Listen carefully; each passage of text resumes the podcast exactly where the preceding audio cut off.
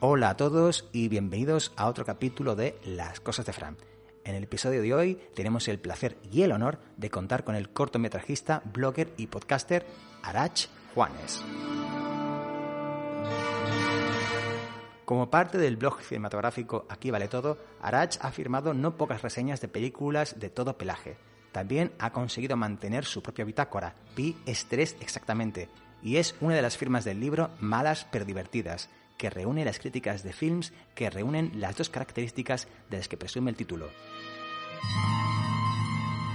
Sus cortos se podían encontrar en el volumen Etiqueta Negra, llamado La Gran Esperanza Vasca, editado por Vial of Delicatessen, el cual se encuentra ahora agotado, aunque como el propio Arach nos informa durante la conversación, ahora se pueden encontrar en su canal de Vimeo. Como podcaster, Juanes ha sido hasta hace poco parte del programa Aquí vale todo y en la actualidad sigue colaborando en el llamado antipodcast que es Amanecer Drogado, a la vez que mantiene la actividad en el programa dedicado a videojuegos Cago y le damos. Durante la siguiente hora y media hablamos sobre cine cutre, videojuegos y extrañamente mencionamos mucho la película Dioses de Egipto de Alex Proyas. Aparte del ruido de fondo de las obras que hay en la calle hoy, la música la ponen Matt Wellman, ahora estamos escuchando de fondo su Tristam para la banda sonora del videojuego Diablo, en la edición 15 aniversario. Durante el ecuador del programa podemos escuchar Journey de la banda sonora de Destiny 2, compuesta por Michael Sabatori, Sky Lewin y C. Paul Johnson, con el Kronos Quartet en la interpretación de las cuerdas. Para la despedida pondremos Coronation, de la banda sonora de Dioses de Egipto, obra de Marco Beltrami. Un saludo y nos seguimos muy pronto.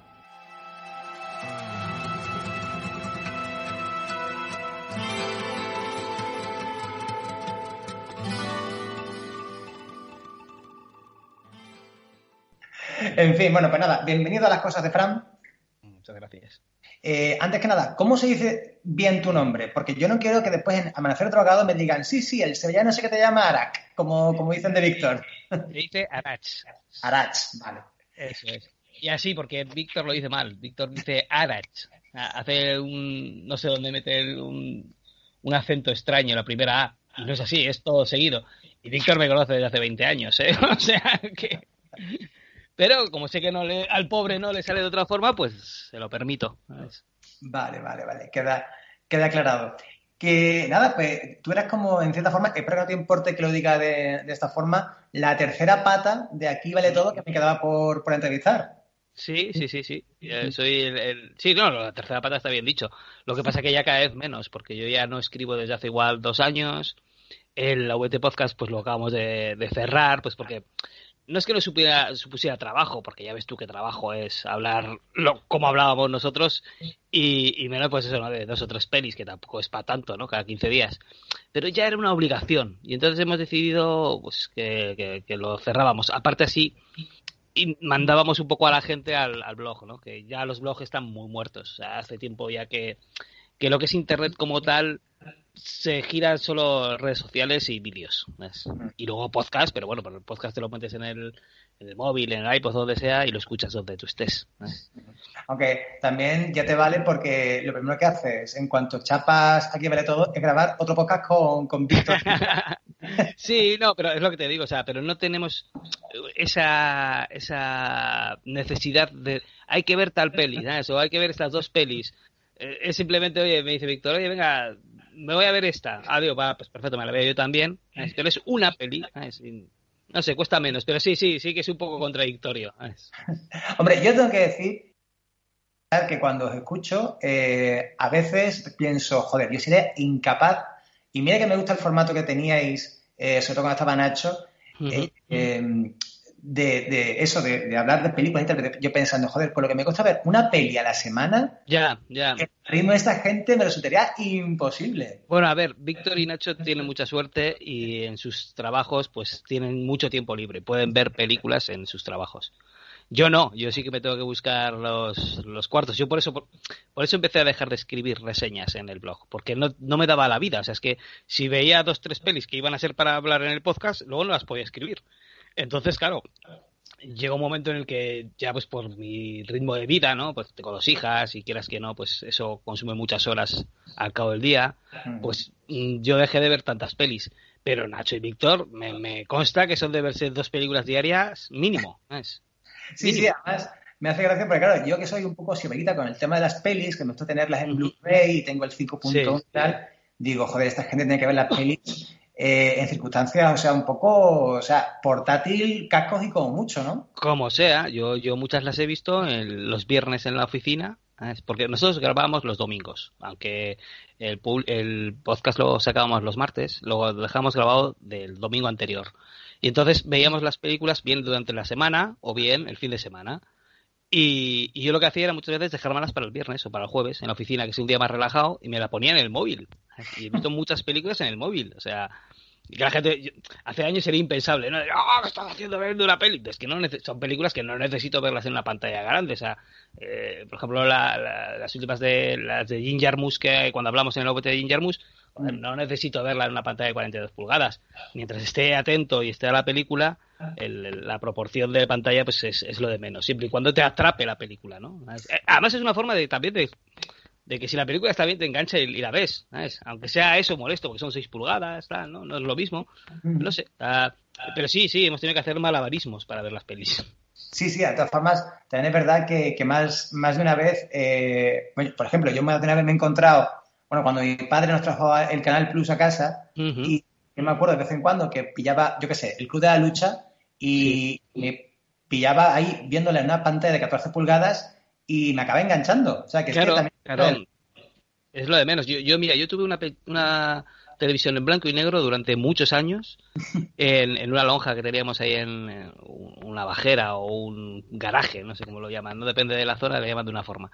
Eh, que tenía mis padres ahí en Laredo, en un pueblecito de, aquí de Cantabria en este caso, de veraneo, y tenía yo ahí una tele en blanco y negro en la que yo me he visto, pero muchísimas películas de terror chungas que no eran en blanco y negro, pero yo las he visto en blanco y negro porque la tele era blanco y negro, Y lo que hacía era, tenía un VHS viejo allí y todos los días miraban el periódico las películas que iban a dar pues a las 2 o a las 3 de la mañana, bien fuera Antena 3 o Telecinco, ¿no? Lo que había en aquella época, o la 2, muchas veces en la 2 a, las madrugadas daban películas buenas. Y lo que hacía era programaba el vídeo, es porque yo lo primero que hacía cuando entraba un vídeo en casa era ver cómo se programaba, había que ver cómo se programaba para poder programar estas pelis. Y, y dejarlo a la noche. Y luego a la mañana siguiente me iba, mientras mis amigos iban a la playa o lo que sea, yo me veía una película en, blanco y negro, porque, claro, la tele era en blanco y negro. Y, así me he visto muchas pelis. y, luego, y luego lo que tú decías, hemos llegado a ver películas a calidades infectas, bajadas de internet, en, YouTube, hemos llegado a ver de todo. Pero bueno, muchas veces es por la obsesión, ¿no? Quiero ver esta película y me da igual cómo esté y solo la encuentro pues a una calidad paupérrima, pues así me la veo. Claro, sí, sí. Aunque eso también me recuerda, lo, comentaba Paco Fox en, en, otro podcast hace poco, eh, el misterio de muchas pelis del año 70 españolas que aunque están grabadas, están filmadas en 35 milímetros, se ven fatal. O sea, se ven fatal. Incluso con la bien en HD de la, de la, eso, del metraje original, sigue viendo, comparado sobre todo con películas de la misma época de otros países, sigue viendo como mal. Bueno, a ver, mucho tendría que ver en la calidad de la propia película en sí, que sería, serían películas, me imagino, compradas al peso, intento saber en qué en qué países, probablemente de la Rusia comunista o así, y que costarían súper tirados, o sea, eso está claro. Y luego, segundo, es la iluminación. La iluminación en España siempre, siempre la hemos dejado muy de lado. Hemos dicho, bueno, tenemos sol, ¿no? Y, y, se supone que para el cine lo importante es el sol, ¿no? Por eso, por eso Hollywood está donde está, porque es una zona que hay muchas horas de sol al día y tal. Entonces, aquí se piensa en eso nos vale. Y iluminamos así como iluminamos. ¿Y qué es lo que pasa? Que luego te viene un director de fotografía bueno y te hace, yo que sé, eh, los otros y dices, es que no parece americana, perdón, no parece española, parece americana. Pues claro, joder, porque, lo hacen bien la hostia. Joder. Yo, yo me acuerdo de cuando me compré, le eh, compré en Vial el libro este sobre Paul Nachi, La habilidad del mito, y claro, pues bueno, voy a buscar algunas de estas pelis que, que comento. Joder. Claro, claro, claro. Ya, ya, ya, ves por dónde va la cosa, ¿no? Claro. Y unas películas que están iluminadas, pero no solamente de iluminación de exteriores con el sol, sino de interiores que parece han dicho. O, sea, lo que me acuerdo que una vez decían en, una, en un coloquio sobre iluminación en el cine, iluminación de farmacia. ¿sabes? todo inundado de luz blanca y dices, pero tío, o sea, ¿qué, qué cosas se quiere tener con esto? ¿Quién vive así, no? ¿Quién, vive con, con, tantas lámparas encendidas a la vez, no? Y con las persianas bajadas. Bueno, pues eran trucos que tenían en aquella época pues para poder grabar todas las cosas que quisieran, ¿no? En un, en un, en un sitio cerrado. Es lo que te digo, o sea, la iluminación en este país y el sonido, y el sonido también, se ha dejado muy de lado. Y, y yo siempre he tenido esa cosa, sobre todo con las películas de los 70, 80, más de los 80 igual, que el sonido era el sonido ambiente. Y entonces siempre había eco. En las películas de, de, este de. Me sale Manuel Arias, pero Manuel Arias no, es el otro que también es. Eh, José Sacristán. En las películas de José Sacristán de los 80, en todos hay eco. ¿Por qué hay ese eco? Y es porque están rodando pues en, en, en, platos o lo que sea, y claro, y hay eco. Y están sonorizadas como el puto culo. bueno, pues es, es, lo que tiene, ¿no? Es, si fueran americanas, también en Estados Unidos estarían así, pero claro, como a nosotros nos llegan dobladas, pues ya el, el sonido tiene, tiene otra patina. Claro. Mm. Bueno, te quería preguntar, ya que nos ponemos en, en plan entrevista, eh, eh, porque obviamente eh, tú, aparte de, podcaster, palabra horrible, pero bueno, eres también, o sea, coautor de Malas pero, divertidas. Eso es. Y también tienes tu, pequeño volumen ya agotado sí, del de, de etiqueta negra. Eso es. Y eso obviamente denota una pasión por el cine. A ver, yo, eh, en cuanto al tema de los cortos, por ejemplo, es, eh, no es más por pasión, por, por pasármelo bien haciendo cine o, jugando a que haces cine. Yo los cortometrajes que yo hago son, yo no los llamo ni cortometrajes, yo los llamo vídeos, porque realmente no, no hay una historia, bueno, en algunos puede haber historia o no, ¿no? Pero en general son tonterías, son, son sketches, son gags. Eh, y, y, las hago para divertirme yo y luego a, ser posible que sean graciosos o que tengan pues un pequeño de un chiste o sea ni siquiera tienen que tener moraleja o sea un chiste algunos sí que tienen moraleja vale tengo uno que hicimos mira que además lo protagoniza Nacho y Víctor lo protagoniza Víctor eh, que es eh, cómo se titulaba esta eh, ay me cago en la leche era sobre lavarse las manos antes de comer ¿sabes? lavarse las manos es de pedir permiso antes de comer, ¿no? De, esperar a que se siente todo el mundo en la mesa, ¿no? De los buenos modales. No me acuerdo del título, ¿eh, macho? Ay, qué mal. Bueno, pero en general... ¿eh? tú, sigue hablando que voy a hacer una búsqueda rápida. En general son todo son todo chistes graciosos. Ahora, por ejemplo, los últimos que he hecho los he hecho ya con mis hijas. O sea, ya no me molesto en llamar a los amigos y quedar con ellos y molestarles. Porque al final, mis amigos no es que no se molestaban, ¿eh? se prestaban mucho a, hacer cortes, no, tengo problema con eso. Pero ya era como que les estaba molestando. Oye, ¿se importa quedar el sábado, quedar el viernes conmigo a la tarde? Entonces ahora ya cojo a las crías y como lo, suyo es divertirse, que nos echamos un rato nosotros, pues yo hago eso. Entonces yo no soy un, un, un cortometrajista tampoco al uso, o sea, ni siquiera underground ni nada. Yo hago mis cosas para echármelo yo bien, unas risas, y si luego se lo pongo a los amigos y les hace gracia, bien. Y si no, pues oye, no te ha costado nada verlos. Porque luego está esa colección, hasta que decir, está el, el, DVD etiqueta negra de Vía los Delicatessen, pero luego hice un par más, hay unos cuantos más que, que, no están en esa colección, pero que están todos en, en Vimeo. O sea, la gente con poner en Google o en Bing o en el buscador Q6, en, el Opera, lo que sea, Arach Juanes Vimeo, ahí os sale el link y ahí están todos. Falta uno o dos que en vez de estar ahí están en YouTube, que, que en YouTube, como ya sabes, si hay de música con, con derechos te los quita. Entonces, claro, en YouTube tengo dos o tres que pues tenían músicas eh, sin derechos y que además los puse ahí pues para que lo vieran mis padres o porque sabes alguna de las crías. Entonces, pues bueno, eso es, es, más fácil pasar un link de YouTube que un link de Vimeo que pues a veces no lo tienen en el móvil o lo que sea. ¿Y esto qué es? ¿Cómo hago esto, hijo? Y en esa raya, sí. Eso es. Pero yo, en cuanto a cortometrajes, yo los hago para divertirme yo. O sea, nunca, nunca he tenido ni una intención de llegar más allá, ni, ni, ni, ni nada. O sea, es simplemente para divertirme. ¿Podría ser ese que fuese consumo gusto el que estaba eh, no, consumo gusto ese, es mejor. Ese es, sobre una oficina de consumo. Por, eso por eso viene eso de consumo gusto. No, joder, este. Joder, mira, me cachis la madre. Te voy a tener que buscarlo al final yo también. Bueno, da igual, es lo de menos. Es uno en el que la educación te puede salvar la vida. ah, sí, es verdad. Sí, la educación te puede salvar la vida. Ese, ese, por ejemplo, tiene esa pequeña Eh, moraleja, ¿no? Oye, educado que te puede salvar la vida. En este caso porque le envenenan por ser mal educado, ha visto, por comer siempre antes de... Esto está basado en hechos reales, pero bueno. No, no, no llegamos a envenenar a nadie, pero ganas ya nos ha quedado. Una persona que te sientas a la mesa y se pone a comer, aunque no haya nadie más sentado que él. Espera un poco, ¿eh? sí, tengo que decirte que te decía lo de denota una pasión por el cine porque te iba a preguntar en qué momento eh, o qué película, cuando tú eras, me imagino, más, más jovencito, la ves y dices tú, coño, estaría guay hacer algo de esto, aunque no sea de forma profesional. Pues no sabría decirte en qué, más que película, yo creo que fue en, octavo de GB. En octavo de GB nosotros teníamos, eh, en una de las asignaturas era teatro, ¿no? No sé, era un semestre, un trimestre, no, tengo ni idea. Era teatro. Y, yo ahí me divertí mucho. Ese, esa, era de las pocas clases en las que me divertía. Yo he sido un, un estudiante pésimo, o sea, un inútil, un fracaso escolar casi. No porque tengo el graduado, pero, pero, pero vamos, sí que es cierto que he sido un estudiante muy malo. Y en cambio, en la clase de teatro se me daba bien eh, hacer el idiota. Más que, más que actuar, ¿no? en lo que era en plan de, pues nos decía, vamos a ensayar una muerte, ¿no? Haz que te, que te asfixias, ¿no? O haz que te pegan un golpe en la cabeza y te desmayas. Esas tonterías a mí me, me, me hacían mucha gracia y me lo pasaba muy bien y es más, un 10, es uno de los pocos 10 que tengo yo en, mis notas. Y, ahí, me, ahí me picó el gusanillo. Y luego ya, pues unos amigos tenían una cámara de vídeo y habían hecho justo uno de ellos eh, con su colegio un cortometraje. Oye, pues vamos a hacer un corto y tenemos aquí como montar. Como montábamos con, con un vídeo que tenía una ruletilla para hacer las pausas y tal. Bueno, en fin. Eh, y de ahí, pues empezamos a hacer un cortometraje y luego ya pasaron un, un, par de añitos y luego ya me puse yo por mi cuenta a hacer los cortos.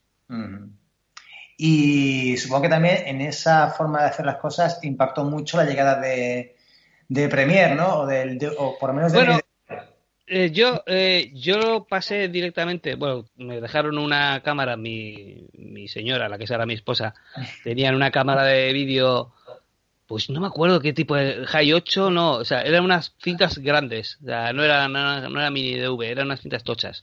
Eh, el VHS compacto a lo mejor. Sería VHS compacto. Tengo todavía ahí, ¿eh? Lo que pasa que no tengo, o sea, y tengo grabadas cosas ahí, masters de cortos, pero que como no tengo ya la cámara, no tengo forma de, de digitalizarlos otra vez.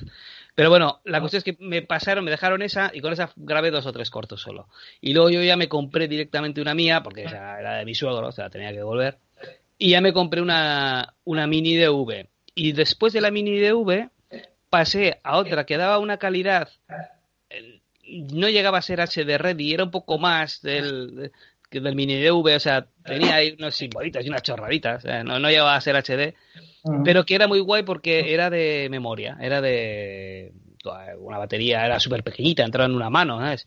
Y con esa grabé casi todos mis cortos. Y luego ya, pues hace unos años compramos una cámara de fotos buena, que ya grababa a calidad buena, pues no sé si grabará 4K o así, la verdad es que no tengo ni idea, lo tengo bastante... A mí las calidades me dan igual, yo lo único que quiero es que el corto se vea bien, eh, no me hace falta que sea 4K, si se ve bien a 720p, pues a 720 no, no tengo ningún problema por eso, o incluso mezclar calidades, ¿eh? hay, hay un corto que tengo que está rodado con una con una GoPro de estas chinas falsísima Sí. Y, y, luego tiene algún inserto de algún otro vídeo grabado con, con una mini DV. O sea, que me da igual. No, es indiferente. Al final no, no le afecta eso. O yo quisiera afectar, ¿no? Pero no afecta para lo que es la historia. Simplemente pues, pasa, es un dibujo que está a una calidad mejor que el vídeo.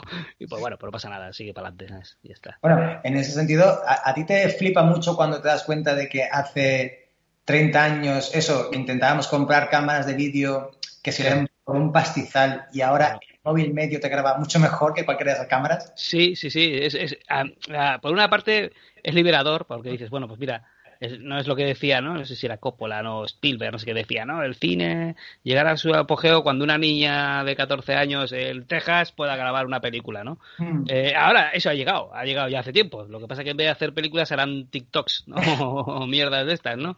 Eh, pero la cuestión es eso, o sea, está muy bien que se dé esa opción, que, se tenga esa opción, que sea fácil de grabar, ¿no? Que, que no necesitas hacer una inversión millonaria, porque es que es lo que tú decías, antes una cámara de vídeo era un dineral. Y si, y si hablamos ya de cosas de Super 8 y así, pues ya no te digo nada, eso era pagarse un pastizal. Pero, pero la, cuestión es que luego la gente que tiene los medios, pero hace lo que te digo, hace TikToks. Debe hacer una, cosa un poco más decente. Pero bueno, no iba a decir, la revolución digital se quedaba en vídeos de perreo. Sí, sí, o sea, el problema es ese, ¿no? O sea, está ahí la herramienta y el problema es que no hay quien. A ver, joder, no hay. Seguro que hay un montón de gente haciendo un montón de cosas ganadas con el móvil, ¿sabes? Pero el problema es que no saltan a la luz, es muy difícil, es muy complicado. Y es muy complicado porque hay mucha mierda por el medio, es decir, porque hay mucho TikTok, hay mucho YouTube, hay muchas porquerías que, al final lo que hacen es eh, que se diluya ¿no? Las, las, cosas buenas que puede haber por ahí, porque puede haber cortos cojonudos en, YouTube, pero no se ven.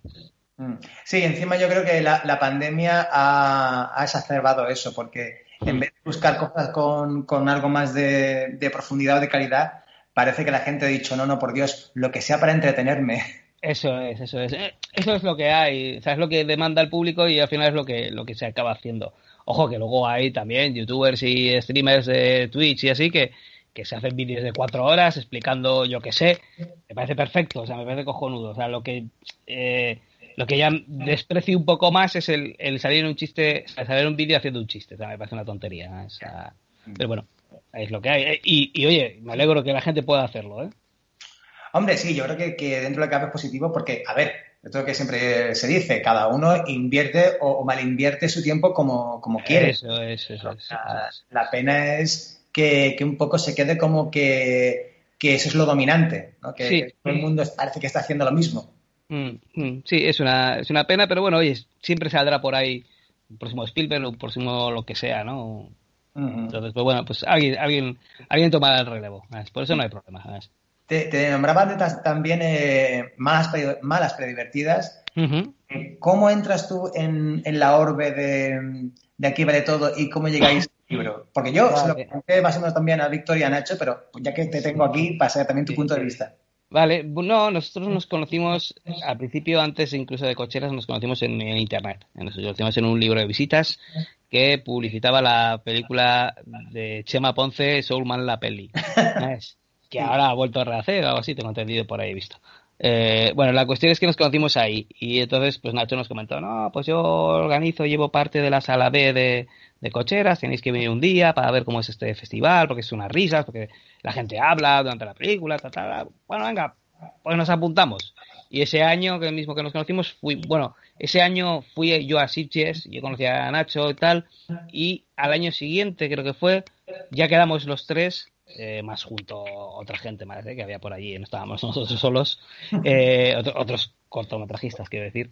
Eh, quedamos y nos juntamos allí, nos conocimos, hicimos migas y hasta hoy. Entonces, bueno, Nacho tenía, ya digo, esa responsabilidad, ¿no? De, de llevar la sala B, entonces nos le echábamos una mano con eso y cuando ya Nacho tenía el VT, que ya lo había tenido hace tiempo en formato físico, lo quiso transformar a web, lo quiso eh, transformar a web y estuvo a punto de cerrarlo porque lo estaba llevando como un fanzine normal, ¿no? Con sus artículos y sus, y sus reseñas de películas un poco mezclado. Y, estuvo a punto de cerrarlo hasta que dijo, oh, igual lo cierro, pero igual lo transformo en un, en un, en un blog solo de películas, solo de reseñas. pero es que yo solo, ¿por qué no me echáis una mano? Y ahí empezamos. Y cuando ya tuvimos un montón, no sé cómo se nos ocurrió la idea. Dijimos, joder, es que aquí hay material para escribir siete libros. ¿Por qué no cogemos las mejores películas, las, peores mejores, las malas pero divertidas, ¿no? Que tenemos aquí reseñadas y hacemos un libro con esas. ¿Qué es lo que pasó? Que con las que teníamos no nos daban esas 100. Entonces tuvimos, hicimos una lista, hoy vamos a ver otras tantas que nos parezcan a nosotros individualmente que sean eso, películas que son cutres y que son muy, muy patates, series B, series Z, pero que por lo que sea nos han nos han nos han hecho ver la película sin tener que mirar el móvil. Primero porque cuando la vimos probablemente no teníamos móviles, pero pero vamos, que quiere decir, una película que aunque tú sabes que es una mierda, la ves, ¿no? Es un placer culpable, ¿no? Que se dice, ¿no? Eh, y entonces cogimos pues eso unas 70 o 60 del blog y las otras que faltaban las escribimos. Es, es, profeso para el libro. Eh, lo presentamos a un par de, editoras que poco más que nos sacaron el dedo, salvo, creo que fue Planeta, no, ahí ya igual ya estoy patinando, pero creo que fue Planeta la que nos dijo, a ver, nosotros no tenemos una una línea de libros de cine, pero esta otra empresa sí, sí tiene. Es, id a picadles estos a la puerta y a ver qué os dicen. Y hostia, picamos a la puerta y nos dijeron, encantados. Cogieron, sacaron el libro y quebraron. No, no, A los dos años cerraron, pero bueno, porque la cosa ya estaba muy mal. No por culpa nuestra, ¿eh? No por culpa nuestra, que se vendió bastante bien. O sea, el, libro no, no, nos podemos quejar, se vendió bastante bien. Es más, en Amazon creo que queda uno o dos y de vez en cuando salen por ahí en alguna librería de segunda mano. Pero bueno, eh, se vendió bastante bien. no, no, no sacamos ni para una cena. Bueno, sí, para una cena sí sacamos. Pero quiere decir que no sacamos dinero de esto. O sea, es, bueno, pues una cosita más que tienes ahí hecha. Y en cierta forma, uh, ¿tú sientes que, con el libro os adelantasteis al fenómeno de, de todo este tema de Best Worst Movie? Sí, eh, eh, sí, sí. Artist, estas películas que se han hecho un poco alrededor del cine malo, pero que, que es divertido. Sí, veíamos que, no, no es que veísemos que eso iba a ser eh, importante o, conocido, pero sí que eh, nosotros enfocábamos a, tirar hacia ese lado, ¿no? Oye, joder, hay películas que sí, que son una mierda, que son las que se quedaban en la esquina del videoclub, que no cogía nadie, que, que probablemente tú la ves en la carátula y dices, esto es una mierda, ya por la propia carátula, pero que la ponías y te, hostia, te pasabas la hora y media, porque normalmente pues eso, ¿no? 90 minutos o así, pasabas la hora y media entretenido, divertido y tal, y bueno, sí, era una mierda, pero joder, la gente que hizo esa película, ¿qué pensó cuando, cuando la hacía? ¿O, o qué? ¿O se divirtieron? ¿O, sabían que estaban haciendo una mierda? O, y, ya te pones un poco en, esa, en, ese, en ese papel, en ese juego, y entras un poco más en la peli, ¿no? Muchas veces, ¿no? Eh, porque yo muchas veces veo una película y imagino, digo, ¿cómo estarán haciendo? Ah, pues yo qué sé, una escena de, de Alien 3, ¿no? Hay súper agobiante la escena. Pues yo estoy pensando muchas veces, me salgo de la peli y pienso, joder, aquí está fulanito pegando un grito, ¡oye, echa más humo! Ya, y me imagino cómo es, ¿no? Entonces ya le, resto dramatismo, lo que sea, y me hace mucha gracia esas cosas, ¿no? Entonces, con esas películas, nosotros enfocábamos hacia eso, sobre todo en la, sala B de, cocheras, ¿no? Y a mostrar a la gente que hay películas malas, pero que con las que te puedes divertir mucho. Y no es que abriéramos camino, es porque era un camino que ya estaba ahí, o sea, solo que todavía no era tan conocido, no lo recorría tanta gente, pero sí dijimos, oye, vamos a darles un poco de vida, vamos a sacar el libro ahora, que todavía no hay libros que hablan de esto. En España no había, en ese momento no había ningún libro que hablase de, series cutres, de películas cutres. ¿sabes? Luego ya ahora tú vas a cualquier librería y entiendo que habrá tres libros hablando de Chuck Norris, otra hablando de, de, de o sea, habrá ya de todo, ¿no? Pero no había todavía en ese, en, esa, en ese momento, en ese año.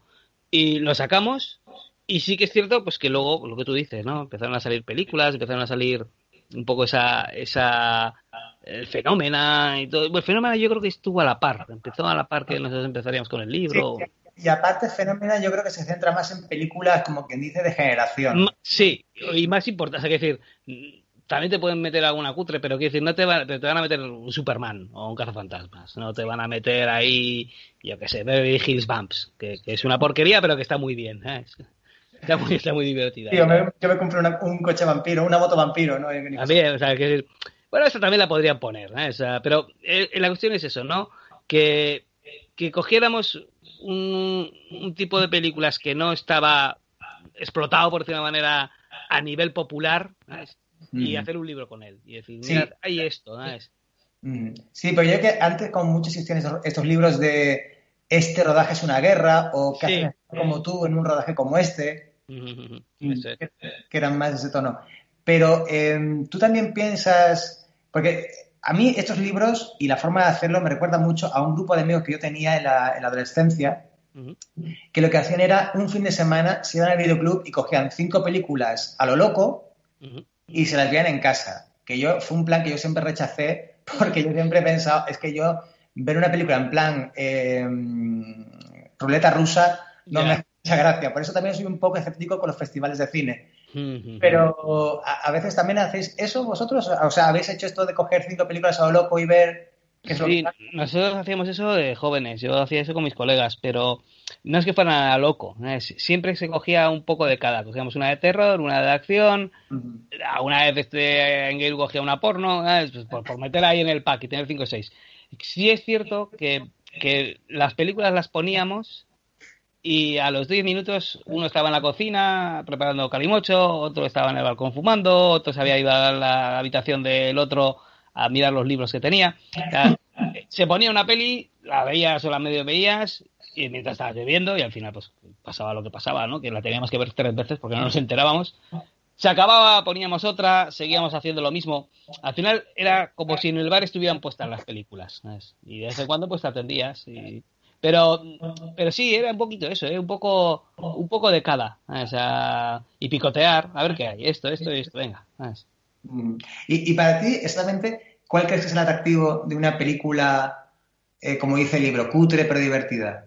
A ver, lo primero, lo primero que tiene que ser es que no te aburras en la película. mientras, no te, mientras no te estés aburriendo, ojo, bueno, cuidado, en algunas te puedes aburrir horrores y que sea eso lo que lo que lo que te marque de la peli y que digas, hostia, que de todo lo que ha pasado, yo qué sé, pues con doncellas sangrando que les están mutilando y asesinos eh, que devoran cabezas y, con todo eso es un puto rollo.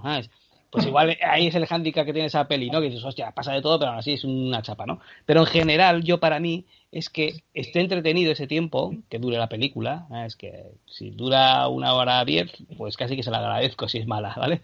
Pero que esté entretenido y sobre todo que sea involuntaria, es decir, que, que si es mala porque los actores son malos, no porque los hayan elegido a propósito, no, tú como eres malo vas a hacer gracia, porque es, el cachondeo, jajaja, ja, ja, mira qué mal lo haces. No, eso no, es que sea involuntaria, que, que ellos lo hayan hecho con toda su pasión. Yo voy a hacer aquí un peliculón. Y luego le sale, pues, Manos, por ejemplo.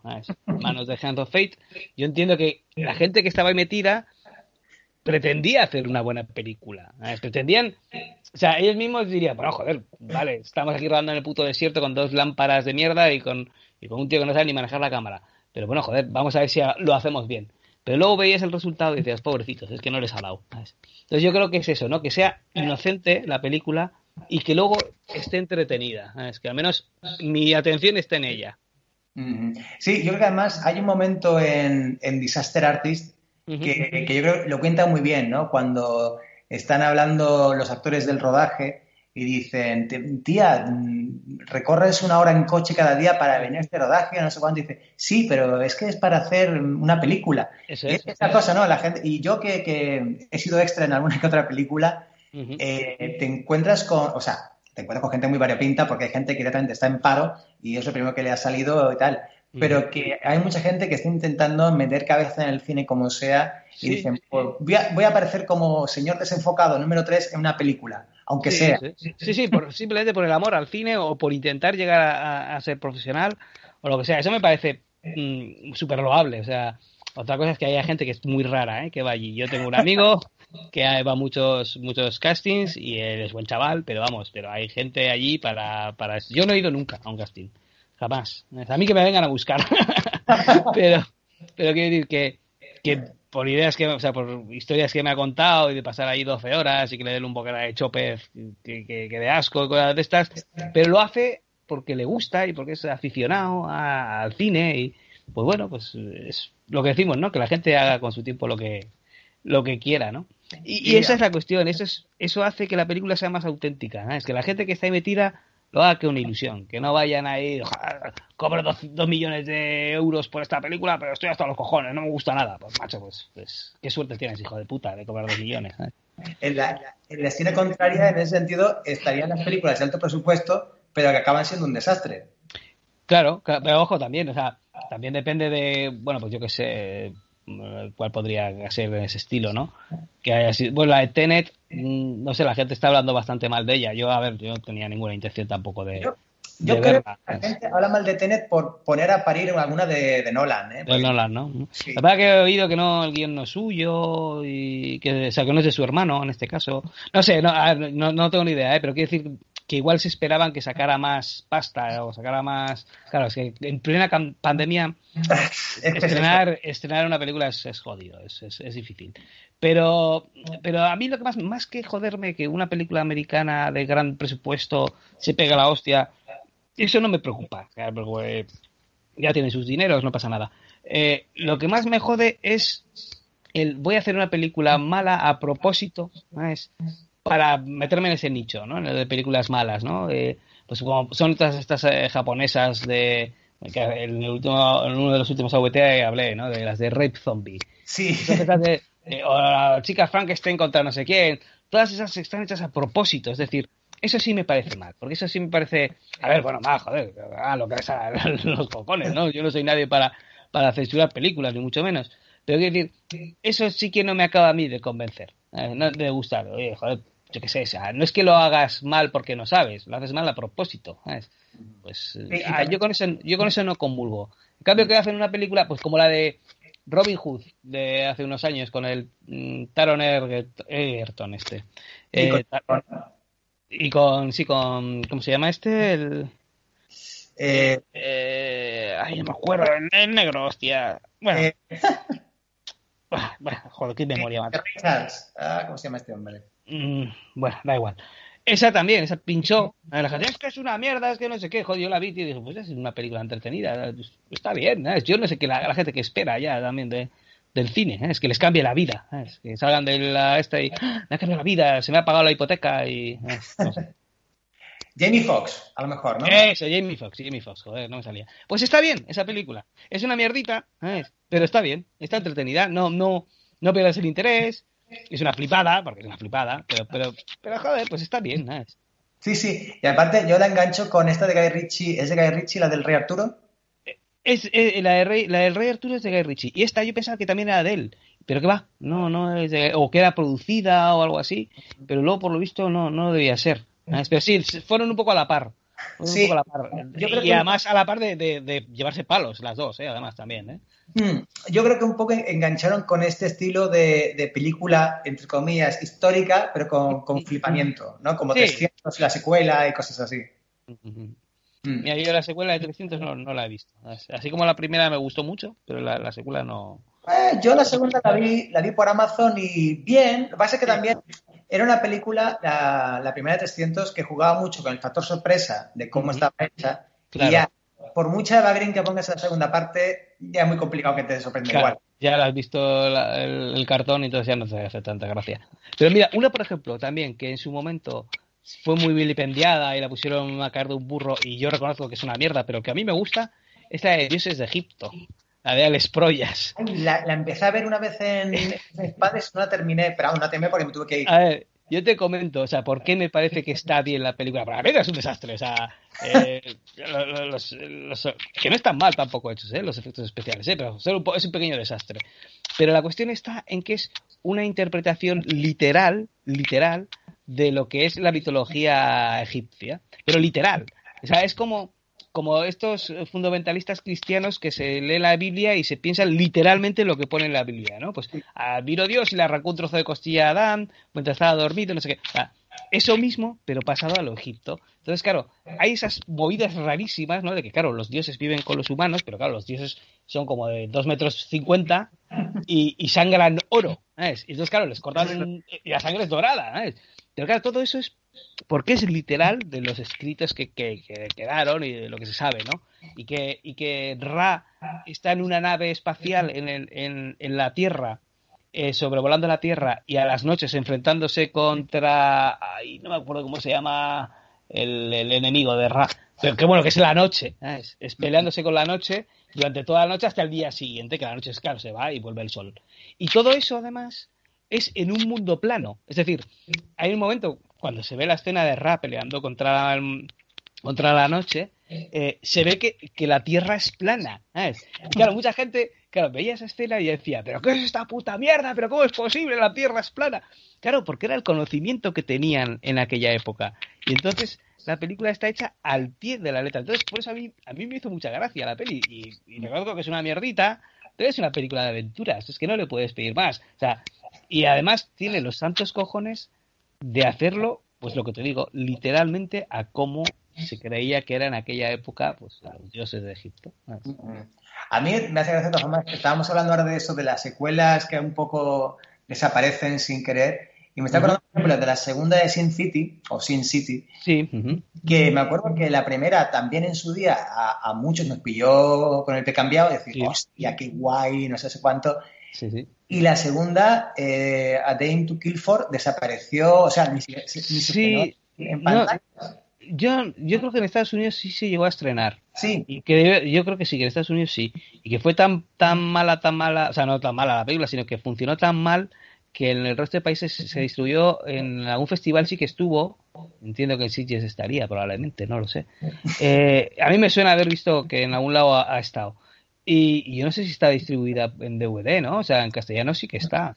Está en castellano y está creo que en Blu-ray, pero yo creo que también fue una cuestión típica de, sí, que ya venía, claro, ya venía regular de Estados Unidos y, dijeron, esto vamos a venderlo por canales de, por donde sabemos que va a gustar que sea los fans directamente, en mm. vez de intentar un, estreno en salas, mm. creo.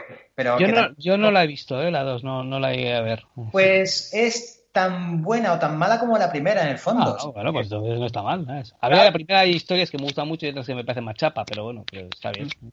Sí, yo creo que también fue un poco lo que te he dicho con 300, que a la gente tampoco le puede pillar por sorpresa. Claro. Y la gente dijo, mira, para más de lo mismo, ya, ya. Pero te puede salir, pues como te salió, eh, ¿quién fue el que hizo la de, de Spirit? Ay. Sí, eso es. Te hace Spirit y claro, también pretende ser muy, muy fiel a los cómics, pero claro, eso de personas reales pues queda ridículo y absurdo. Y entonces, claro, te hace esa pedazo de mierda de peli y, y sí, es muy rompedora porque visualmente era muy curiosa y tal, pero, pero claro, pues no. Mm. Sí, y, también me hace mucha gracia porque The Spirit demuestra que hay carreras de actores que por muy, muy mierdas que sean sus películas siguen sobreviviendo. Porque ahí está, por ejemplo, Scarlett Johansson y, Samuel, Jackson. Sí, pero a Samuel Jackson da igual, le puedes dar lo que sea, que, que al año siguiente te hace otra película y, ya está. Y ya se olvida de los mierdotes. O sea que... En ese, en ese sentido, eh, y, esto me, me, surge ahora, ¿cuál es la primera película que recuerdas haber visto en una sala de cine? Mira, yo la primera película que recuerdo haber visto en cine eh, es una película de, de Heidi. Ah. Yo, yo, no sé si era de personas o de dibujos, no te, no te puedo asegurar, pero era de cuando el cine tenía cortinas. O sea, eh, los cines antes tenían una cortina que antes de entrar al cine pues, se abría y se veía la pantalla y luego cuando se acababa la película se volvía a cerrar. Entonces yo me acuerdo que tenía cortina, era un cine en Bilbao, no exactamente, no sé si era uno que ahora ya no existe, que ahora ya es un casino, no sé si era ese o era el Coliseo, no sé exactamente cuál de ellos era. Eh, y la cuestión es que recuerdo eh, que era una película de Heidi, pero nada más. No recuerdo nada más. Y luego ya recuerdos ya siguientes que tengo, ya son con mis padres y haber visto, pues yo que sé, muchas de Eddie Murphy, muchas de Guppy Goldberg con mi madre, muchas de comedias sobre todo, comedias de acción sobre todo. Y luego ya yo ya más, ya de mayor, ya siendo adolescente, pues ya sí me iba con los amigos a, a las de terror o lo que estuvieran dando en aquel, en aquel momento. Pero la primera, eh, te digo que era Heidi y luego yo creo que tenía algo de dibujos. Yo creo que era de dibujos animados. Ah. O sea, que puede ser esto de, de, la serie que a lo mejor se adaptase a, a cine. Probablemente que fuera, además de la serie de, televisión, sí, sí. Eh, probablemente sería eso, un largo, que serían cinco o seis episodios, los, los trocearían, harían ahí una peli y, listo. Y, la última, porque a mí la, la pandemia y, y, ser un poco fanboy de Marvel me impulsó a ver los nuevos mutantes. Yo, mira, lo voy, a, lo voy a mirar porque la verdad es que la última película que he visto en cine, a ver, eh, estoy mirando la lista de este año y yo creo que este año no he ido al cine. Espérate, porque, no, Infinity War no, Infinity War es la segunda, es la primera. Endgame, Endgame, ¿cuándo se estrenó? Se estrenó en... El año pasado. El año pasado, entonces la vi en cine, pero... Es que yo creo que la última que he visto en cine ha sido Endgame, ¿eh? No te digo más. Porque estoy mirando... Este año sí que no he ido. Estoy mirando aquí las que tengo... No, son todas o bien de Netflix o bien de... A ver, es que he visto este año un mogollón. Claro, con, con, la pandemia de, las narices. Eh, sí, porque las, las primeras... De primer... Ah, no, sí, vale, ya sé A ver, espera, estoy mirando a ver si hay alguna más que sea de este año. Nada, pero esto es serie de televisión. Ah, bueno, no, pero esta no la vi en cine. Pues la última que he visto en cine ha sido Sonic, la película. Ah, mira. y me gustó, ¿eh? me, lo pasé bien. Sí, no, no tenía tan mala fama como otras películas de videojuegos. Sí, no, como adaptación está muy bien, además también. Y la cuestión es que fue un fue una mejora el cambiar el personaje, porque el personaje que estaba inicialmente que mucha gente decía, no puede ser, eso lo han hecho a propósito, eh, han sacado ese personaje súper feo porque sabían que la gente se iba a echarles encima y, ya lo tenían preparado. El otro no, no, no lo tenían preparado, o sea, les pilló a destiempo, pensaban que ese personaje tan horroroso que parecía un yonki disfrazado, porque es que era lo que parecía, eh, pensaban que se iba a hacer gracia y, y, lógicamente la gente se les echó al cuello. Entonces lo rehicieron y lo rehicieron muy bien con un ilustrador que es, fan, o sea, que no es que fuera un ilustrador del juego ni nada, ¿eh? pero que era un, fanático de estos que hace dibujos en internet todos los días y, y lo, le contrataron, él rediseñó el, personaje y realmente lo único que tuvieron que hacer es aplicar ese, ese nuevo diseño a lo que ya tenían hecho, o sea, no, no tienen que volver a rehacer las animaciones ni nada. Mm. Eh, pero, pero para eso sí se tarda seis meses. Pero es que la gente decía, no, no, es maniobra de marketing. No, hombre, no, les ha pillado el toro y, punto, no pasa nada. Todo el mundo puede tener errores, joder. Claro, eso me recuerda cuando yo fui a ver eh, Detective Pikachu. Y sí. Me, ¿Vas a ver eso al cine? Digo, a ver, sale Ryan Reynolds. Ryan Reynolds, claro, claro, hay que verlo. Yo también la vi en cine, también la vi en cine de Pikachu. Sí, sí, y, muy bien, la verdad.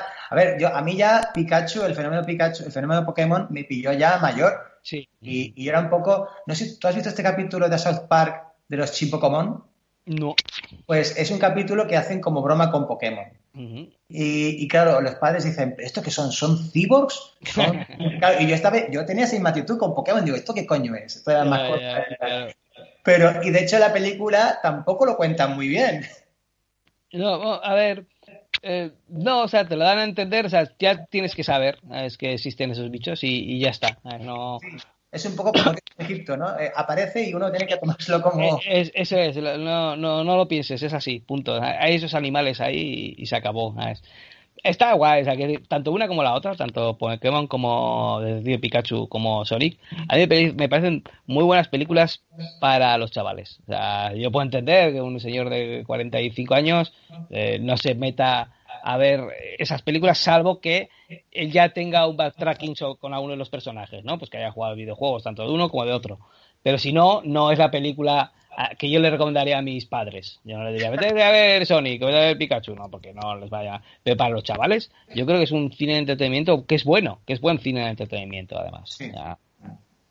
Y eso entronca con, con otra de tus pasiones, que son los videojuegos, que a mí se me hace mucha gracia porque en, en AVT tú eres como el, más, entre comillas, moderno de los tres. No sé si estás de acuerdo. Yo sí, yo sé el que veo las películas más, más modernas. yo no soy el tan oscuro, yo soy el más, el más mainstream, ¿no?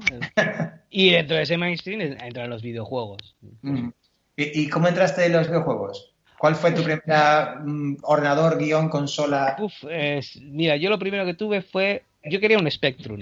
Pero mi padre fue a la tienda y tal, y dijeron, no, MSX mejor que MSX es mejor para, para que el chaval aprenda, es mejor. Eh, el chaval no aprendió absolutamente más que cómo se cargaban los juegos, punto. ¿eh? Yo tuve un MSX primero. bueno, ah, perdón, antes del MSX, antes del MSX, tuve una consola tipo Pong, o sea, que, los juegos solo eran como si fueran de Pong, o sea, las, barritas, que podía ser baloncesto, fútbol, lo que sea, pero era el mismo juego, siempre era una mierda.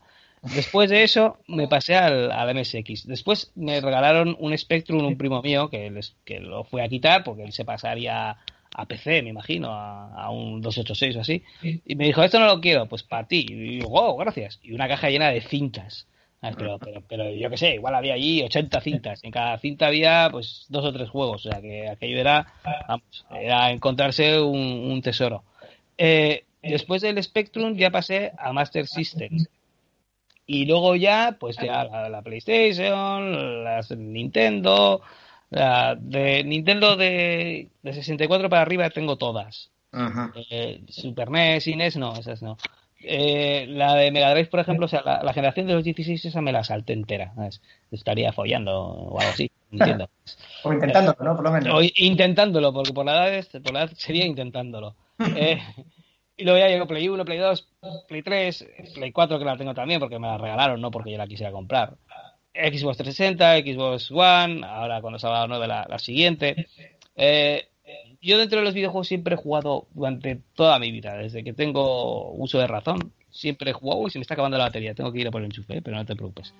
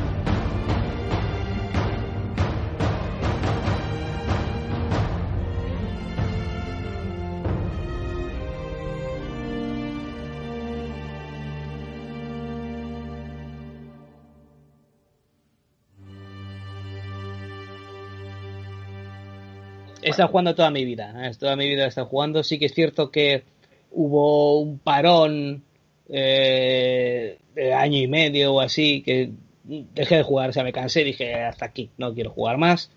Pero llegó la nueva generación en su momento, que pasó a la Play 3, Xbox 360 en mi caso, eh, y me volví a enganchar otra vez. Y, he vuelto a jugar y, y bueno, me ha gustado siempre seguir las noticias, el mundillo. Y bueno, eh, salió la posibilidad de hacer eh, con la gente de Amanecer Drogado, pues en general todos jugamos a videojuegos. Y dijo Fran, ¿por qué no hacemos un pequeño podcast hablando de, videojuegos y tal? Y, salió el, el, cago y le damos, que lo que hacemos es lo mismo que el amanecer. O sea, realmente es eh, contarnos nuestras miserias y, en, torno a los videojuegos en este caso, ¿no? ¿A qué has jugado? ¿En dónde te has dejado tu dinero? ¿En, dónde has tirado el dinero muchas veces?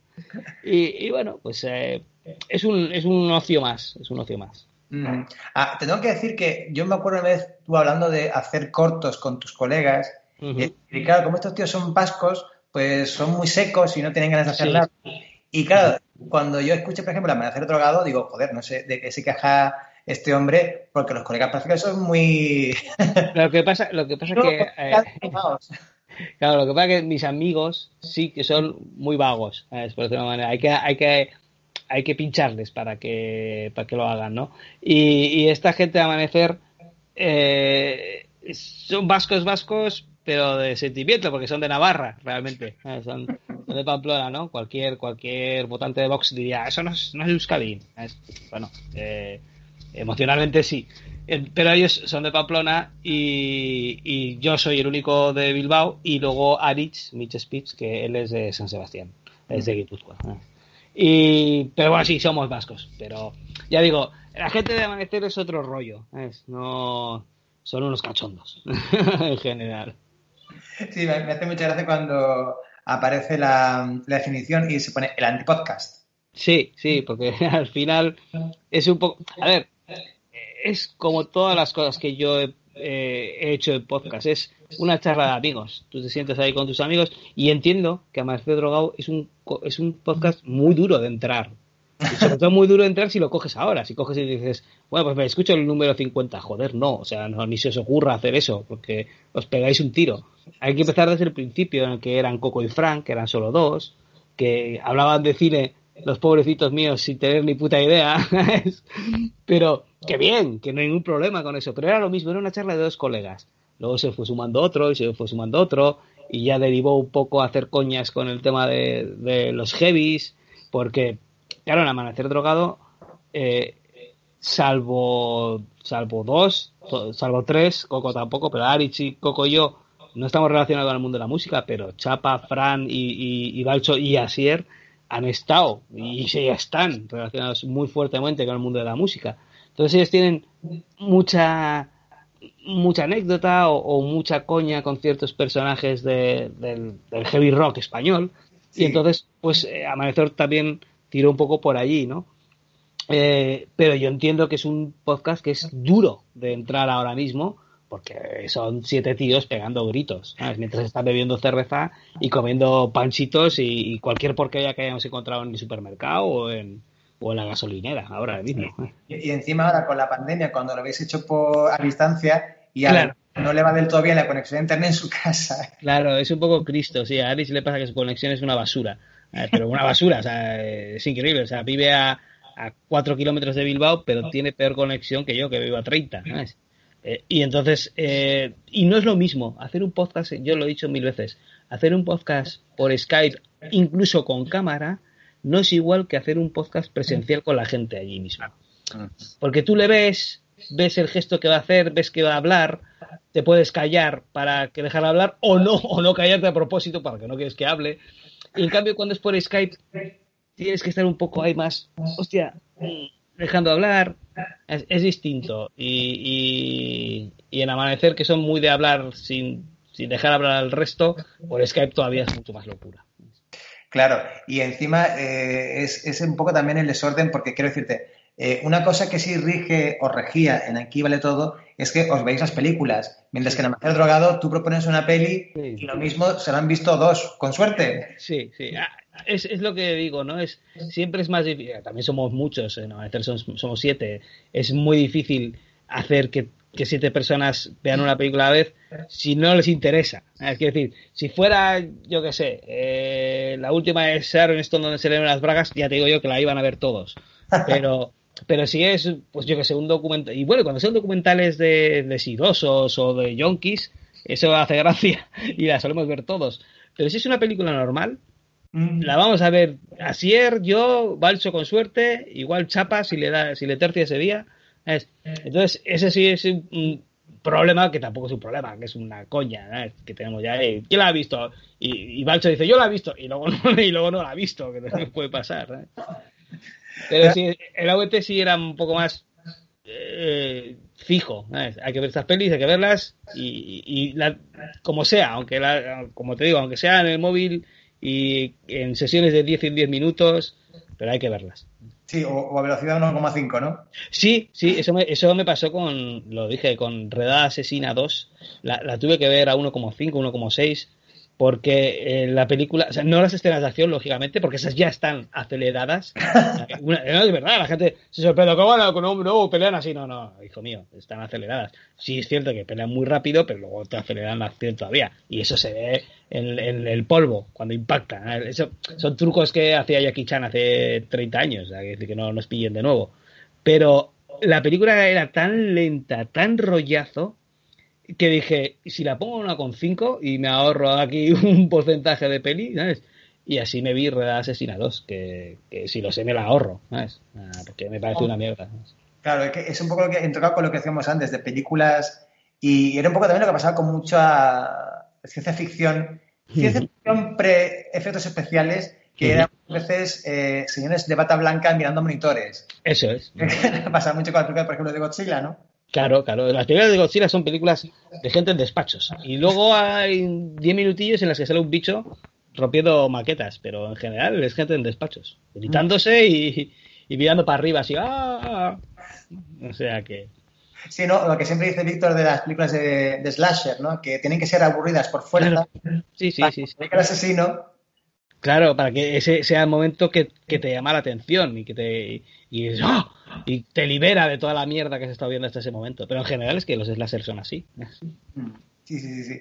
Y, un poco, el nombre de, de cargo que le damos viene un poco de esa tradición que eh, mucho jugón tiene de, bueno, en cuanto salga el bater, voy a... Eso es. Sí, sí, no, o sea, el, el, la... nosotros tenemos un chat en WhatsApp eh, para, para, jugar eh, partidas. Pues bien, ahora, ahora estamos jugando mucho al Destiny 2 otra vez. Ah. Eh, pero en general, claro, el problema es que en Destiny 2 tienes que hacer patrullas de 3. Hay algunas misiones que son para más, pero ha habido veces que hemos quedado y no hemos jugado a las demás. Entonces al final hemos jugado 3 por un lado, 2 por otro. Bueno, en fin, tenemos un chat donde quedamos para, para jugar. Y, en una, y, y siempre una de las frases recurrentes era, venga, echamos una partida. Y bien Fran o bien Mitch, bien a Rich, decían, espera que cago y le damos. Y cuando está, era la frase recurrente que se ponía por ahí, ¿no? O sea, pero que era real, o sea, que decir, no es que fuera una coña, o sea, no, no, espera, voy a bater, Y voy a estar ahí cinco minutillos y luego cuando salga ya jugamos. Y, y buscándole nombre al podcast, eh, pues no sé cómo, pues teníamos otros, ¿eh? La verdad es que no me acuerdo, teníamos una lista de cuatro o cinco nombres. Y entre ellos eh, dijo Fran, oye, ¿por qué no ponemos esto? Que, lo decimos en el chat. Y dije, ah, pues venga, pues perfecto. Y así quedó. Cierto que es un poco escatológico. Y que, y que mucha gente igual solo con el título no sabe que el juego que es de videojuegos, el, podcast. Pero nos da igual. Total, para 40 visitas que tiene, pues no necesitamos más. Sí, sí, sí. Pero eh, eso también entró con una cosa que quería preguntarte sobre Amanecer Drogado.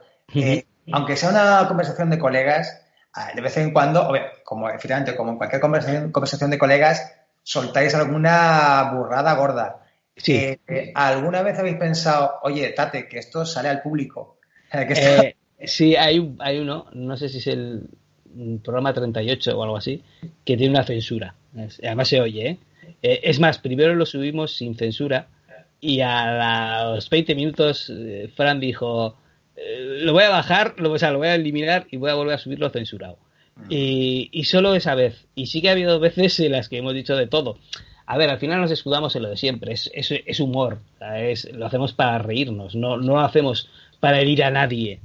Esto no es, eh, es, una especie de, como decirlo de una manera, de vaya decir, al final es utilizando lo que vivimos aquí, que desgraciadamente pues está está salpicado de, pues de, ha habido terrorismo, hemos tenido una banda terrorista, pero tenemos que vivir con eso. Y el, y el humor sirve para desengrasar cualquier cosa. Entonces siempre nos escudamos en que ese humor, pero esa, esa noche sí que estuvimos rondando por encima la audiencia nacional. Pensamos, hostia, si, esto se lo toma mal cierta persona y, nos mete una denuncia, pues igual nos hace una putada. A esa persona, por un chiste, por un chiste de, que le siente mal, pues nos puede buscar un lío. Entonces, sí que censuramos ese, ese, es un nombre de una persona y se censuró el chiste vuestra boca firmó un cheque que, a lo mejor vuestro cuerpo no podía firmar, ¿no? Claro, a ver, lo podíamos haber dejado perfectamente porque se han dicho burradas de ese calibre. Lo que pasa que como es, como no queríamos eh, tentar a la suerte, dijimos, bueno, pues mira,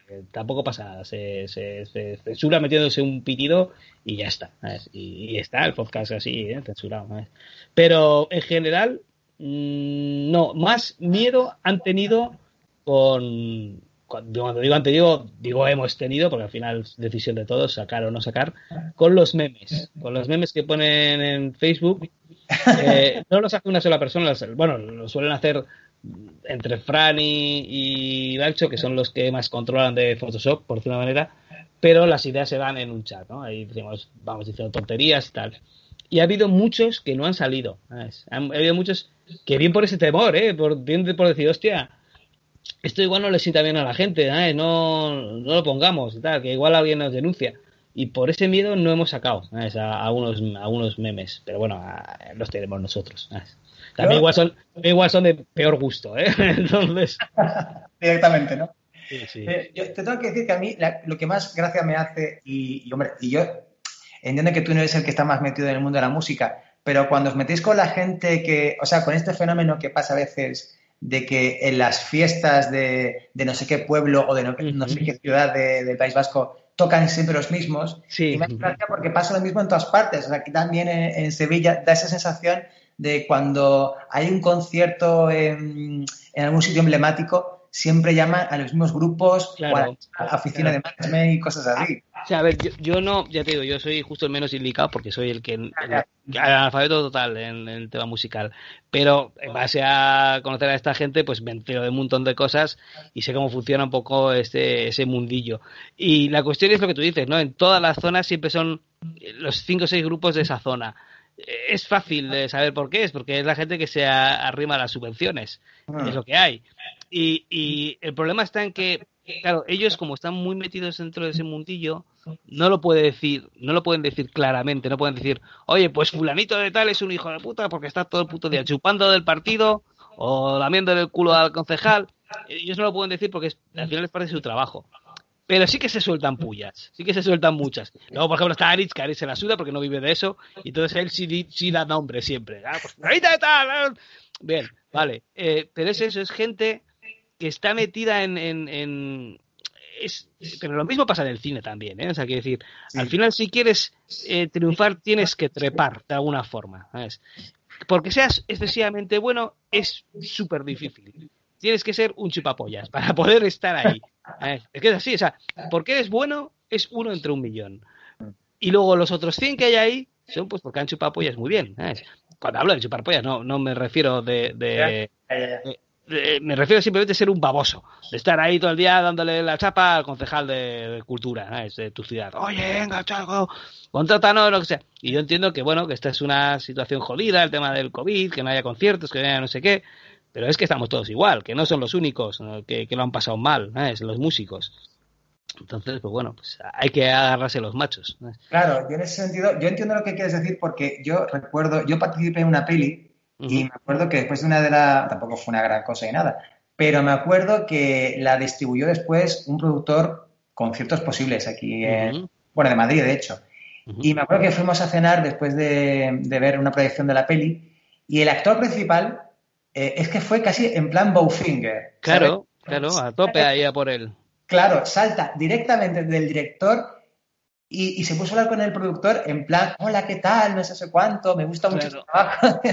claro, claro, porque es gente, al final tienes que tener esa entre poca vergüenza y, poco criterio también, ¿no? Porque igual es una persona con la que no tienes absolutamente nada que ver, pero vas y le haces la pelota, ¿no? Entonces, eh, pues le haces la pelota porque egoístamente tú quieres sacar algo de él y si esa persona quiere sacar algo de ti, si no es dinero, pues puede ser una felación. no, pero quiere decir que al final eh, es, todo amiguismos. Es todo amiguismos. Pues bueno, pues eh, si estás dispuesto a pasar por el aro, puede que consigas algo. Si no, tienes que ser muy bueno y currártelo muy, muy, muy, muy, muy mucho para que alguien diga, pues mira, mm, apuesto por ti. O si no, pues aportas, pues apuestas por ti mismo y te autoditas tu trabajo, que ahora mismo Spotify y esto, o sea, que en el mundo de la música ahora es más fácil que, que, antes, que darte a conocer. Bueno, es, más fácil y al, mismo tiempo es más difícil porque, quieras o no, cuando porque hay mucho. Claro, claro, lo sacas a una especie como que de océano y, mm, a ver si alguna pedrada produce algún tipo de ola. Que, Eso es, que es difícil, que es muy difícil. pero bueno, yo, yo me, me, tomo mucho más en serio a la persona que se autoedita sus obras, bien sea de cualquier tipo, ¿eh? Es, y, y, que se da la hostia una y otra vez y una y otra vez, pero sigue intentándolo, que no al chorra que se ha tirado cinco años lamiéndole el culo a un productor, al final el productor la ha dejado en la puta calle y ha dicho, pues ya no sigo en este mundillo. Pues, pues no sé, tío, pues entonces no te gustaba tanto el mundillo. Igual lo que te gustaba era estar ahí, en el candelero. Sí, pero una, una, pregunta importante, ahora que estamos hablando también antes de Amanecer Drogado, y que es súper importantísima, es, ¿Mago de Oz son tus dioses? Uy, por supuesto. A ver, es una coña que, claro, en las revistas, estas que tenemos, en las Heavy Rock, eh, las cartas, es que en el, en el un porcentaje altísimo, te podría decir un 80%, pero igual es más incluso. La gente decía eso, lo decía de verdad. pero mis, dioses son Mago de Oz y la hostia decíamos, pero vamos a ver, que Mago de Oz es una banda de, de pueblo, que es una porquería. A mí especialmente no me gustan, ¿sabes? Pero bueno, hicieron su dinero, hicieron su piquito y lo que sea. Pero ¿cómo puedes decir que son tus dioses? Joder, Tierra Santa te lo puedo hasta, hasta... A mí Tierra Santa me gusta, por ejemplo. Y también hacemos coña con Tierra Santa. Y eso que Fran es el técnico de Tierra Santa.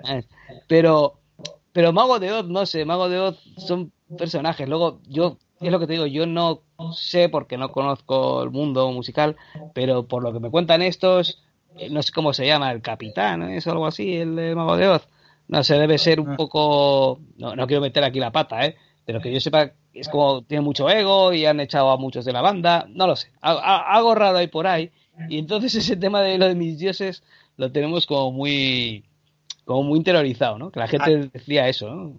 A mí me hace mucha gracia porque Mago de Oz, cuando yo era un adolescente, la gente heavy que yo conocía, para, para ellos Mago de Oz era como una especie como que de broma. Claro, claro, porque realmente no. Eh, bueno, pues heavy, pues, sí, pero no. Claro, no sé, a lo mejor ellos, obviamente ellos se lo creen y, imagino que sus fans, obviamente, también se lo creen mucho. Pero, y, yo creo que sobre todo con, Fiesta Pagana, eh, pegaron un pelotazo que claro. se quedó ahí enganchada, ¿no? Claro, pero quiero decir, pero al final Fiesta Pagana no deja de ser una peli, o sea, una canción de fiestas de pueblo. Claro. Es para dar vueltas alrededor de una hoguera en, San Juan y saltar la hoguera. Pero quiere decir que como valor musical, pues tiene el mismo que escape. Ah, decir, son canciones para pegar tres saltos y se acabó. Ah, no le vas a sacar mucho más, ¿no? Pero bueno, es que hay veces que tampoco necesitas mucho más. Es decir, para, para una fiesta buena, eso está bien. Pero de ahí a decir, mis dioses, eso es como la gente que decía, oh, mira, Claudio Fragas, el director de Troll 2, es un genio. ¿Cómo que es un genio, hijo de puta? Es un matao. Entonces, la cuestión está en eso, ¿no? En, el saber diferenciar que las, las personas que hacen música, cine, videojuegos, lo que sea, son personas igual que tú y que yo, que a la noche se van a dormir a la cama porque, no, porque tienen que descansar y que cuando van al baño cagan y mean igual que tú y que yo. Entonces, pues no hay que endiosar a la peña así porque sí, ¿no? Porque haya hecho algo que está muy bien. ¡Ah, mira, es un dios! ¿No? Mago de son dioses. Bueno, pues vale, pues, pues muy bien. Es para ti la perra gorda. No, hombre, yo, creo que también con Mago de Oz y, con, y hasta cierto punto también con... Hombre, tampoco lo voy a comparar porque quieras o no, Mago de Oz, dentro de su sector, han triunfado bastante más que Claudio Fracaso en el suyo. Sí, sí, sí, sí, sí, sí, por supuesto, por supuesto. Y habrán hecho sus dineros y me parece perfecto. No tengo yo ningún problema. Pero es lo que te digo, es un grupillo de gente que, que bueno, que hace canciones para pegar saltos en una hoguera. Claro, pero me ha hecho cuando tú has dicho lo de escape, que yo creo que en cierta forma todo eso entronca con la gente que ya se toma eh, un grupo, no ya solamente un grupo de música, no solamente ya como un grupo de música, sino como una forma de vida, ¿no? Y la gente que escucha escape, pues eh, aquí voy a quedar yo un poco facha, pero digamos que eh, tiene ciertas tendencias políticas o ciertas tendencias bueno, Sí, pero bueno, eso también puede ser los chicos de maíz, ¿no? que ya, tienen igual letras más comprometidas, pero bueno, también, ¿no? Pueden ir por el mismo rollo. Pero Escape no deja de ser un grupo de cachondeo. También tenemos mucha risa con eso de Escape, porque Asier, eh, que era, era guitarrista de Lendakelis Muertos, eh, tienen una coña con como que, se le se equivocaba a la peña, alguien se debió equivocar y dijo como que él también era guitarrista de Escape o algo así. Tenemos una medio coña por ahí con, con Asier por eso. Por, eso no nombraba escape, ¿eh? además. ¿eh? Que también, que me parece perfecto lo que hacen, que se ganen la vida así. Mejor eso que estar robando por ahí. Hombre, está claro. también me hace gracia, ¿no? Porque eh, yo me imagino que mucha gente, por el tema de que hemos tenido tantos años con ETA, piensa, en Lendacares muertos. Qué, qué, mal gusto de nombre. Y siempre me acuerdo que el, el cantante de mm, Biafra, se llama Jole Biafra, el de, el de sí, que cuando le decían, ¿qué, mal gusto ese nombre, dice, hombre, tampoco creo que el magnicidio fuera de muy buen gusto. Claro, claro. a ver, el, tema es, el nombre de Lenda Caris Muertos es una clara referencia a Death Kennedys. O sea, nos, lo, ha dicho Asier y está en cualquier entrevista que se busque por ahí de la época en la que lo explican. Y no, no, es una cachondeo. Y luego sus letras eran unas letras de risa y parodia. Lo que pasa que es que había gente que se las tomaba como reales. Y así dices, o he ido a conciertos a casas ocupas donde había peña allí que se pensaba que lo que estábamos diciendo era literal, pues, como te digo, Dios de Egipto, era literal. Y claro, nos estaban dando cuenta que, esto es justamente lo contrario. Entonces, bueno, pues tuvieron encontronazos con algunos y tal, pero bueno, bien, bien, bien. Historias de, estrella del rock, que era Asier. Claro, y a, ti, por ejemplo, como persona que, que lleva toda su vida, me imagino, viviendo por Bilbao, ¿Te impresiona que grupos como Cortatu y gente así también pegaran fuerte en el sur? Porque yo digo que aquí, por lo menos, yo, aquí siempre alguien tenía un colega que escuchaba radical vasco. Bueno, era un, era un... A ver, yo te explico. Yo, eh, yo nací en Bilbao y a los tres años a mi padre le, le, dijeron, oye, ¿por qué no te vas a Canarias a llevar la oficina de allí, comercial de allí y eres el director? Y dijo, vale, puta madre. Entonces yo de los, de los tres hasta los ocho años, me pasé cinco años en Canarias. Entonces, cuando vine aquí, yo ya vine ya mayor, yo ya vine con ocho años y medio casi. Entonces, claro, me intentaron, claro, aprender euskera. Yo he sido incapaz de aprender euskera, incapaz. Y mira que me llamo Arach, que es un nombre ultra mega vasco, pero es que incapaz. O sea, soy malísimo para los idiomas, pero malísimo. Suficiente que se habla el castellano y de milagro. Eh, entonces, yo nunca he tenido una cierta eh, predisposición a escuchar música en euskera. Cierto es que he escuchado mucha música en euskera porque no me han quedado más cojones, pero nunca he sido, como tampoco, como ya digo, soy un analfabeto musical, nunca he sido de cogerme un grupo y escuchármelo a, todas las canciones de ese grupo, todos los discos y tal. Entonces nunca me he metido en ese, en ese mundillo, pero sí sé y sí reconozco que el rock, rock radical vasco fue muy importante fuera incluso de, de, Euskadi. Fue bastante importante, incluso hasta en Europa se llegaron a hacer giras.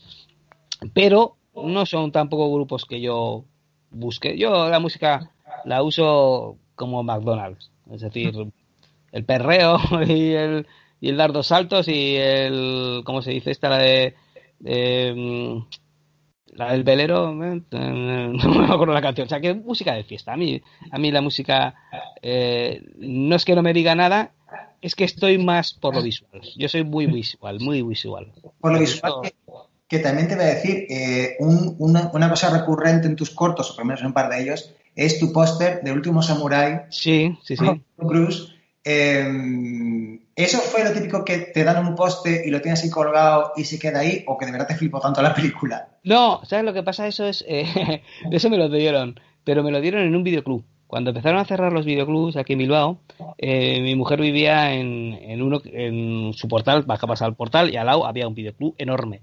Y tenía muchísimos pósters de este estilo, de estos grandes, así, este que es una este es un póster de plástico, eh, es una tela que va con dos maderas arriba y abajo y tal. Y, a, mí la peli me gustó, ¿eh? la peli del último Samurai es una peli que me gusta. A mí Tom Cruise me encanta, todo lo que haga Tom Cruise está bien. Luego él está loco y, y cienciólogo y lo que quieras, me parece perfecto. una cosa es la persona y otra cosa es el personaje. Y el personaje en este caso, que son sus películas, me encanta. Luego él, pues oye, caga lo que quiera con su puta vida. Entonces, a mí el último Samurai me gustó mucho. Y cuando nos dijeron, oye, voy a tirar todos estos pósters, ¿queréis alguno? Y, mi mujer le dijo, hostia, este sí, este de aquí de Don Cruz y tal, y con el que Ken Watanabe por el otro lado, lo quiero. Y lo tuve colgado en una habitación, que era el despacho, ¿eh? donde tenía el despacho antes, y ahí me di cuenta, grabando un corto con mi amigo John, con yo con Tazar, eh, que, durante todo el, todo el corto se veía el póster. Entonces, cuando termina el corto, salen los créditos, ¿no? Y se nos ve a nosotros, y pongo y Tom Cruise, porque también sale, ¿sabes? Y luego en el de educación, eh, en el de la educación te puede salvar la vida, también sale, también aparece, pero ya lo tenía puesto en el salón. Y luego en cada, en cada corto que haya rodado en mi salón, pues aparecerá por ahí. Pero no aparecerá solamente en su ficha de, IMDb, ¿no? No, no, no simplemente yo eh, me gustó la película, me regalaron el póster y encantado, es punto. No, también tengo por ahí el póster de, de Battle Royale y ah. no voy a ir matando a los antiguos compañeros de clase. Y esa, esa sí que me gustó, esa película. Para, saberlo. Que, no, te hace gracia que, de hecho, el, el, género que ahora más lo peta en videojuegos sea precisamente los Battle Royale? El Battle Royale, sí, sí. A ver, yo creo que ya se ha pasado un poquito ya. El Battle Royale ya está un poco de capa caída, ¿no? El Fortnite sigue ahí dándole fuerte, pero ya han bajado bastante. Eh, no es un género que a mí me desagrade, pero sí es un género que me cansa rápido. Es decir, eh, son géneros a los que, vale, echas un fin de semana un par de partidillas a un juego nuevo que haya salido. Pues en verano estuvimos jugando al Spellbreaker, que al final es lo mismo, es un Battle Royale, pero con, hechizos y tal. Y bueno, la, primera semana muy bien, porque todavía la gente era muy nueva y bueno, pues podías ganar alguna partidilla o así. Pero luego ya en cuanto la peña tiene en cuanto tiene un nivel ya importante ya no hay nada que hacer. Es un género que, con el que te aburres rápido, porque te matan mucho. Claro, es que, y ahí yo creo que también, no sé si te pasa a ti, pero ya cuando llegas a una cierta edad, el tener que, meterte, es un poco como lo que pasa con el hacer drogado, ¿no? Que parece que entras en una serie Marvel en el número 30. Sí. Y con el Royal que pasa un poco igual, ¿no? Que entras y dices tú, coño, es que es eso, a los dos segundos ya me han hecho un headshot. Eh, eso es, eso es. No, hombre, por ejemplo, el último de Call of Duty, el Warzone este, está muy bien porque duras un poquito, o sea, que no, es caer y morir, pero sí que es cierto que luego tiene sus desventajas y, su desventaja mayor para mí, en mi caso, es todo lo que ocupa, que ocupa muchísimo. Y luego, no es que tardes en encontrar partida, pero claro, al ser cualquier juego online tienes que conectarte al servidor y que te busque partida y tal. Y es lo que tú dices, yo ya tengo una edad en la que yo ya quiero jugar a algo que es sentarme, darle al botón y que la consola esté jugando ya. Entonces, yo estoy muy ilusionado con las nuevas consolas que van a salir ahora, sobre todo con la, con la Xbox. Estoy muy ilusionado por el tema ese de que puedes dejar en pausa como 5 o 6 juegos. Porque eso a mí me va a salvar la vida. Va a ser llegar, pum, pum, pum, juego 10 minutos a una cosa, que me aburro, cambio a otro, y a mí eso me va a dar la vida segurísimo. Porque hay muchas veces que no enciendo la consola por eso exactamente. Por poner un juego. Y encima uno nuevo, ¿eh? O sea, ha salido uno nuevo en el Game Pass, no sé qué, yo póntelo. Joder, póntelo. Ahora que se. Ahora, ya. Eh, ya te lo descargas ya con la actualización, pero si lo tuvieras en físico, instálalo, luego la actualización, luego esto, luego lo otro, luego la historia. Te meten un vídeo de 20 minutos. Yo soy de juegos arcade, de pum, darle al botón, play, start y a jugar y a meter hostias a lo que sea. Claro, pero ahí yo creo que también está el tema, eh, y justamente cuando has dicho de instalar, yo me compré de, segunda mano el Halo, Halo Collection para el Xbox. Y digo, venga, lo voy a poner y tal. Y de repente veo instalación 100 gigas. Digo, ¿a qué coño? Quiere el juego, ¿eh? el físico. Es que los físicos ya no tienen sentido. O sea, tiene sentido para todo lo que teníamos de atrás, pero ya en juegos nuevos ya no tiene ningún sentido, porque el CD no deja de ser más que una llave, un, te lee el código y ahora ya te dice, y ahora ya juegas con el digital. Entonces, cuando lo tienes en físico, el problema que tienes además es que tienes que meter el CD, tiene que estar el, el, el, eh, el DVD metido en la consola para poder jugar a ese juego. Entonces, cuando es digital, no, está descargado, juegas y se acabó. Yo, eh, yo ya me he pasado directamente a lo digital desde ya un añito, añito y medio, ya dije, ya no quiero más juegos físicos, más que los retrocompatibles que encuentre por ahí, ¿no? Uno de 360, no sé qué, hostia, que vale 2 euros, venga, para acá. Pero ya no quiero, porque ya me, me, me parece muy cómodo el sentarme, coger el mando, darle al botón, que se encienda la consola y ahí mismo elegir y hasta no tener ni que levantarme. Ya la comodidad es lo máxima. Para mí la comodidad tiene que ser máxima. Entonces, me voy a comprar la nueva Xbox, la que tiene disco, la grande, no solo porque tenga disco, sino porque tenga 4K y todas las chorradas, eso ya me da igual. Pero porque sí tengo un backtracking, sí que tengo retrocompatibles. Pero si no tuviera retrocompatibles, si yo fuera una persona que ahora entra en esta consola, en esta generación nueva, diría, ¿cuál es la más barata esta? 300 euros. Pues esta, pum, a tomar por culo. Eh, no, no necesitaría más. Claro, ahí también está el tema. Yo, por ejemplo, eh, tengo una PSP que todavía funciona y me da pena que algunos juegos, eh, por ejemplo, te digo, el, el, Ultimate, el Ultimate Ghost and Goblins, digo, joder, cuando se muere esta máquina, a ver, lo puedo jugar, o sea, tengo sí, claro. como un emulador y cosas por el estilo, pero voy a perder ya directamente como que dice el juego. Sí, sí, pero eso nos pasa, nos va a pasar a todos. ¿eh? Y bueno, y PSP mm, no sería tan difícil de encontrar al final. Bueno, ahora ya cualquier consola puedes encontrar, ¿eh? incluso hasta una NES es fácil de encontrar. Un NES original, ¿eh? hablo. ¿eh? pero, pero sí que es cierto que llegará un momento en el que, sobre todo con las portátiles, que en el momento que ya se muera esa consola, o sea, ya no haya recambios y ya no haya nada, todo el físico que tienes te lo vas a comer con patatas, porque quiero decir, solo lo podrías reproducir en, en, otra consola exactamente igual. Y si no, ya va a ser tirando de emulador. Ah. Por lo tanto, todo tiene un, un, nivel de caducidad, una fecha de caducidad. Cualquier cosa tiene fecha de caducidad, hasta los DVDs. La gente dice, no, el DVD es estropear, los cojones, que no. Eh, todo tiene fecha de caducidad. Entonces, yo sí que es cierto, sí que es cierto que reconozco que es bonito tener una edición especial, con una figurita, con un casco, con no sé qué, pero ya porque tiene ese valor añadido de que tiene algo más. Pero mm. para mí, el tener un CD ahí en la estantería, lo único que me hace es ocupar sitio y tener polvo. Porque es un juego, quiero decir, en películas sí que sigo teniendo en físicas, muchas, o sea, en digitales no tengo, o sea, solo las que veo, pero eh, pero una película si me gusta sí me la compro en físico y sí que es cierto que cojo la meto en la, en la balda, igual no la saco de esa balda hasta cuatro años después, ah, pero pero en juegos me es más indiferente, ¿sabes? Yo ya tiro a lo cómodo y la comodidad es el sentarme, lo que te digo, y, darle un botón. Eso, para, para cerrar un poco el círculo, eh, me hace gracia cuando la gente me, plantea por qué me sigo comprando Blu-rays. Digo, si no es solamente la película que se vea bien y que aparte sea la película que quiero ver, porque a veces tú sabes que te cargas una cosa y, no es la que tú tienes pensado, eh, sino también el hecho de poder tener eh, el 5.1, tener comentarios del director, las escenas extra, y, y, yo no sé si tú también tienes esa cosa de intentar eso, sacar todo lo posible de, una edición en DVD de una película.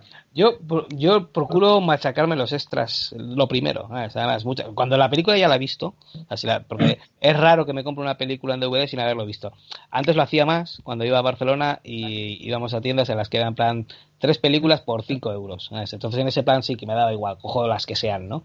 Eh, las que me llamaban la atención. Pero ahora ya lo normal es que compre una que ya he visto la película, bien en cine, bien descargada, bien en streaming o lo que sea.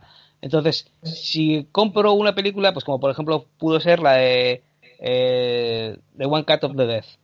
Esa, esa, me la, esa me la descargué, sí, esa me la descargué porque no pude esperar. Ya no me la descargué, o no, o no la descargué, no esa no me acuerdo, no sé si la descargué o no la Bueno, la cuestión, que me llegó la película, me la vi de arriba abajo, todos los extras y me, lo devoré. Pero porque ese es el ansia de, de, ah, quiero ver todo para ver cómo lo han hecho. No, a mí lo que más me gusta siempre es cómo han hecho las películas, muchas veces más que la propia película. ¿eh? Y entonces One Cut of the Death es eso, es cómo han hecho la película. Entonces a mí me encanta esa película, yo no, dejo de recomendarla siempre. hay que recomendarla y también avisar de que la primera hora hay que verla con mucha paciencia. Claro, claro. No, no, es no, es media hora, son 28 minutos. Pero esos primeros 28 minutos es lo que a la gente le echa para atrás. Es lo que dices, es una mierda. Entonces yo siempre digo, no, a ver, ojo, hazte la idea que los primeros 27 minutos es una porquería. Si quieres hasta sáltatelos.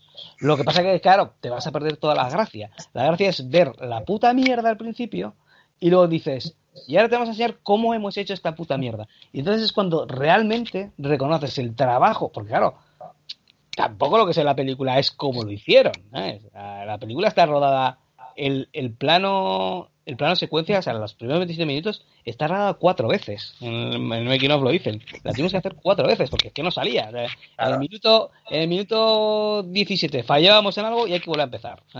Entonces, la hicieron cuatro veces. Más luego la película ficcionada, que es de cómo la hacen. Entonces, a mí me encanta esa película, me, me, me, encanta. Y eso sí, sí que cojo, lo devoro y, el físico lo, lo, exprimo al máximo. Pero ya, por ejemplo, en un juego o en, o en, o en una película normal, de las que te decía, de pues, el Raid Zombie 3 que tengo ahí, pues mira, me puse también los extras por lo mismo exactamente, porque quiero ver cómo han hecho esta porquería. Y cuando vi, pues eso, ¿no? Que estaba hecha como está hecha, a propósito, mal, cutre, así, por, dije, esto ya no es para mí y no sé qué. Y, y ya no vi más extras. Y aparte es una película mucho más hecha para eh, ese, ese japonés medio que tenemos a veces en la cabeza, que es con unas tendencias sexuales un poco raras. Un poco extrañas, sí, sí, sí, sí, está hecho para eso, es una película para pajilleros. punto, no, no, no hay más. Y, y, y bueno, pues está bien que exista alguien que dé eso a esa gente, ¿no? Porque mejor están viendo esas películas que no violando por ahí niñas. Pero bueno, pero que son pelis de taraos, o sea, son pelis que, es una porquería. Zombies violando a jovencitas, pero bueno. En fin, y ya un poco para, ir cerrando, eh, ¿cómo ves tu actividad podcastil y eh, si crees que vas a hacer algo más eh, en plan creativo? Es decir, si en un momento dado Víctor te viene con otra idea de, otro libro y tal, ¿tú te vas a, a meter al lío o...? Uh, en, tema, de escribir yo ya lo veo ya muy crudo que me vuelva a meter otra vez en ese berenjenal. Eh, a mí todo lo que me diga Víctor para participar con él le voy a decir que sí, siempre, sea lo que sea, un cortometraje, un podcast nuevo, un, no tengo ningún problema. Sé que si él se va a divertir, yo me voy a divertir también. Lo vamos a pasar bien, somos amigos, no tenemos ningún problema. Eh, en el tema del resto de podcast y así, Ahora, bueno, hemos pasado a hacer este Martes Locos dentro del Hijo de Aprendiz de Satanás. Por lo tanto, el tema películas vamos a seguir, voy a seguir por ese camino. Amanecer drogado, estamos, tenemos, claro, es que con el tema de la pandemia nos ha jodido todo, porque teníamos pensado antes del verano hacer un presencial con gente, sea, con público, se fastidió todo. Hace cosa de dos semanas, tres semanas, lo estábamos reactivando otra vez, pero claro, ha llegado el confinamiento de Navarra se ha tenido que volver a parar. Estamos hablando a ver si grabamos uno por Skype, que lo más seguro es que la semana que viene se grabe uno por Skype. En el de videojuegos, ese sale cuando sale, cada mes y medio así, no me acuerdo y les digo, oye, vamos a grabar. Y, bueno, y si alguien me dice, oye, pues es, como has dicho tú, ¿no? Oye, un podcast, vale, sin ningún problema, ¿sabes? Si, siempre y cuando sean horarios que pueda compaginar con mi mujer y con las hijas, no tengo ningún problema, porque al final yo lo único que digo son sandeces. yo me pongo delante del micrófono y, me pongo a hablar y, ya está. otra cosa es que me pidáis, vamos a mover una mudanza, a mover muebles, y ya te diré, hostia. Eh, viene mal, me viene mal. Eh, igual no puedo, pero lo que sea hablar, no tengo ningún problema, eso es gratis. No, hombre, eh, me hace gracia cuando Víctor muchas veces está definido como la voz de la razón dentro del podcast. Sí, bueno, ¿sabes lo que pasa? Que yo soy una persona hiperrealista, ¿sabes? Pero hiperrealista, ¿no? Yo no me creo absolutamente nada, fantasmas, eh, psicofonías, todo esto. Yo solo me creo lo que veo. Y, entonces, igual por eso soy bastante realista, ¿no? Entonces, eh, y procuro tomarme la vida con, Siempre es mejor estar contento ¿sabes? Que, que estar puteado, ¿sabes? Entonces, pues, no sé, procuro no buscar tampoco, como veas, soy bastante diplomático, ¿no? No, me he cagado en nadie, no, no he insultado a nadie gratuitamente. Otra cosa es que se merezca, ¿no? El insulto de ciertas personas, pero procuro ser bastante, eh, pues eso, diplomático y, calmado, ¿no? Y por lo que te digo, siempre se está mejor siendo feliz que, estando cabreado. Pues una, última cosa que te quería preguntar, eh, que también me surgió cuando hablé con Jauma, el, autor de los libros sobre los 8 bits del software español. Tú, cuando ves ahora los juegos, y ahora que vamos a entrar en la siguiente generación de, consolas, y lo comparas con lo que empezaste, ¿sigue pareciendo flipante o tú ya tienes asumido que los gráficos son, o sea, los gráficos y las bandas sonoras y todo es un poco como, eh, es lo que hay? ¿Sabes lo que pasa? O sea, yo ya, yo ya no me sorprendo ya por nada en los videojuegos. no hay nada que que me, que me dé, vuelta la cabeza, que diga, oh, Dios, esto es increíble, no se lo hubiese imaginado a nadie, ¿no? Ya está, igual que en el cine, ya, ya está todo inventado. Es súper difícil, súper difícil conseguir eh, el, dar la vuelta a algo, ¿no? Alguna película de repente lo hace, algún videojuego de repente lo hace, pero es uno de cada dos mil, ¿no? Por ejemplo, yo que sé, el Rocket League, este, el de los coches, a mí no me gusta, ¿no? Pero yo reconozco que en su momento, pues fue un pepino, ¿no? Porque, oye, mira, con algo que es tan simple como fútbol y coches, se ha unido y ha hecho un juego nuevo, casi hasta un género nuevo. El Battle Royale, ¿no? De repente llega y aparece ¡pum! Pero en cuanto a lo que es gráficos, en cuanto a son mecánicas, no hay nada de momento que, mm, que me sorprenda, porque está todo inventado. Y porque teniendo las herramientas que se tienen, de repente pues te hacen, eh, no lo he jugado todavía, pero sí he estado jugando al ¿Y cómo se llama este de Play 4? Que es como una película de terror. Eh, eh, um, ¿Cómo? ¿Life is Strange? No, ¿no? No, Life is Strange no. Eh, es como el Man of Medan o estos que son de terror, como películas de terror. Es uno que, los personajes son actores reales y tal. y la cuestión está en que, o sea, tienes una, una, una, si lo diré, una tecnología impresionante para hacer unas animaciones brutales, para hacer todo, y al final me estás haciendo un juego de elige tu propia aventura. Porque ¿El no, a lo mejor? No, no, no, no, joder, si es que lo tengo que tener por aquí. no, tampoco. Es, joder, la madre que le parió. espera, a ver si está aquí encima. Es que está, bueno, por ejemplo, mira, está similar también el Detroit Become Human, que es el de los robots. Pues hay uno anterior que es de una película de terror. No me acuerdo cómo se llama, ¿vale? La cuestión es que es eso, o sea, no deja de ser un juego de que tú llegas a un punto y eliges A o B. No hay más. Entonces, no hay nada que me sorprenda. Me sorprendió, por ejemplo, eh, la realidad virtual, el casco, ¿no? De, la Play 4, ¿no? Me pareció la hostia, pero me pareció que está todavía en putas bragas. Es algo que, primero porque estás aislado, es una forma de todavía como decir, el videojuego es para que estés ahí tú solo y tal, ¿no?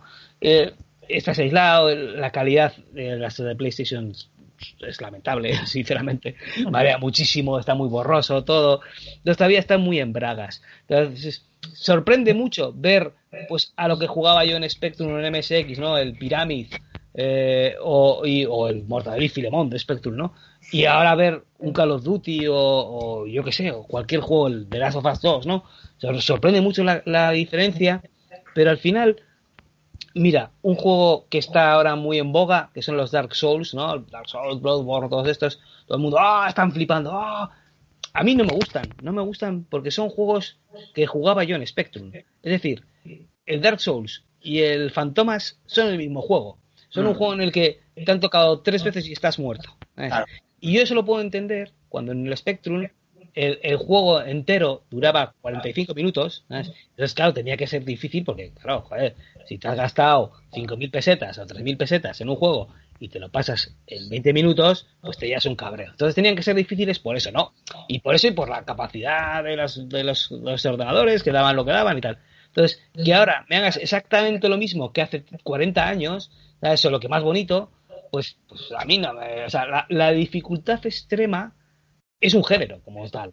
O sea, en Dark Souls es recuperar eso. Vamos a coger lo que era muy difícil y vamos a ponerlo ahora otra vez. Y te lo tienes que saber de pe a pa, porque si no te lo sabes de pe a pa, es un cosa Goblins también, ¿no? Si no te lo sabes de pe a pa, no vas a llegar a la segunda pantalla te van a matar. Entonces, el repetir y el jugar por repetición a mí no me gusta. A mí es algo que no, que no me acaba de convencer. Entonces, ya te digo, sorprende ver fantomas de Spectrum y, Dark Souls 3 al lado. Porque dices, hostia, cambio de diferencia de juego. Pero es que realmente es el mismo juego. Mm. De todas formas, me, ha hecho gracia lo que has dicho de la realidad virtual, porque digo, joder, la realidad virtual lleva en Bragas 30 años y sí. años intentando vendernosla, ¿eh? porque desde que se estrenó el, el, cortador de césped seguimos igual. Sí, sí, yo me acuerdo, mira, aquí en Bilbao, en una sala de máquinas que había aquí, en Pozas, en la calle Pozas, eh, eh, había una que era de un, de un, tanque y tú te ponías, el casco estaba ahí puesto y te enganchabas así, era un poco ridículo, te metías debajo del casco y, y, era tan simple como que simplemente girabas la cámara dentro del tanque para ver dónde apuntabas. era una chorrada. Pero ya en aquella época era como, hostia, mira, guau, guau, guau, guau, guau, y se ha quedado en el guau y ya está. Porque, por ejemplo, el Resident Evil 7, jugarlo con casco de realidad virtual es la hostia pero es que a los 20 minutos estás echando la papilla, porque la calidad de refresco, todo, marea. Eh, se aguanta, pero te acabas mareando al final.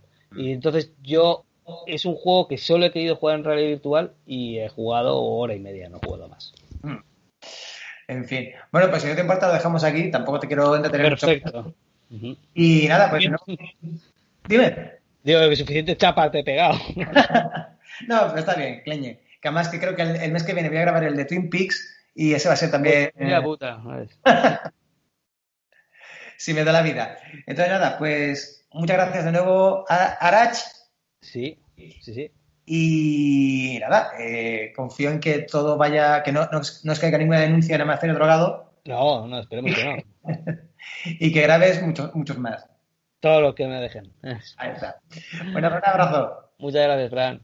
Chao.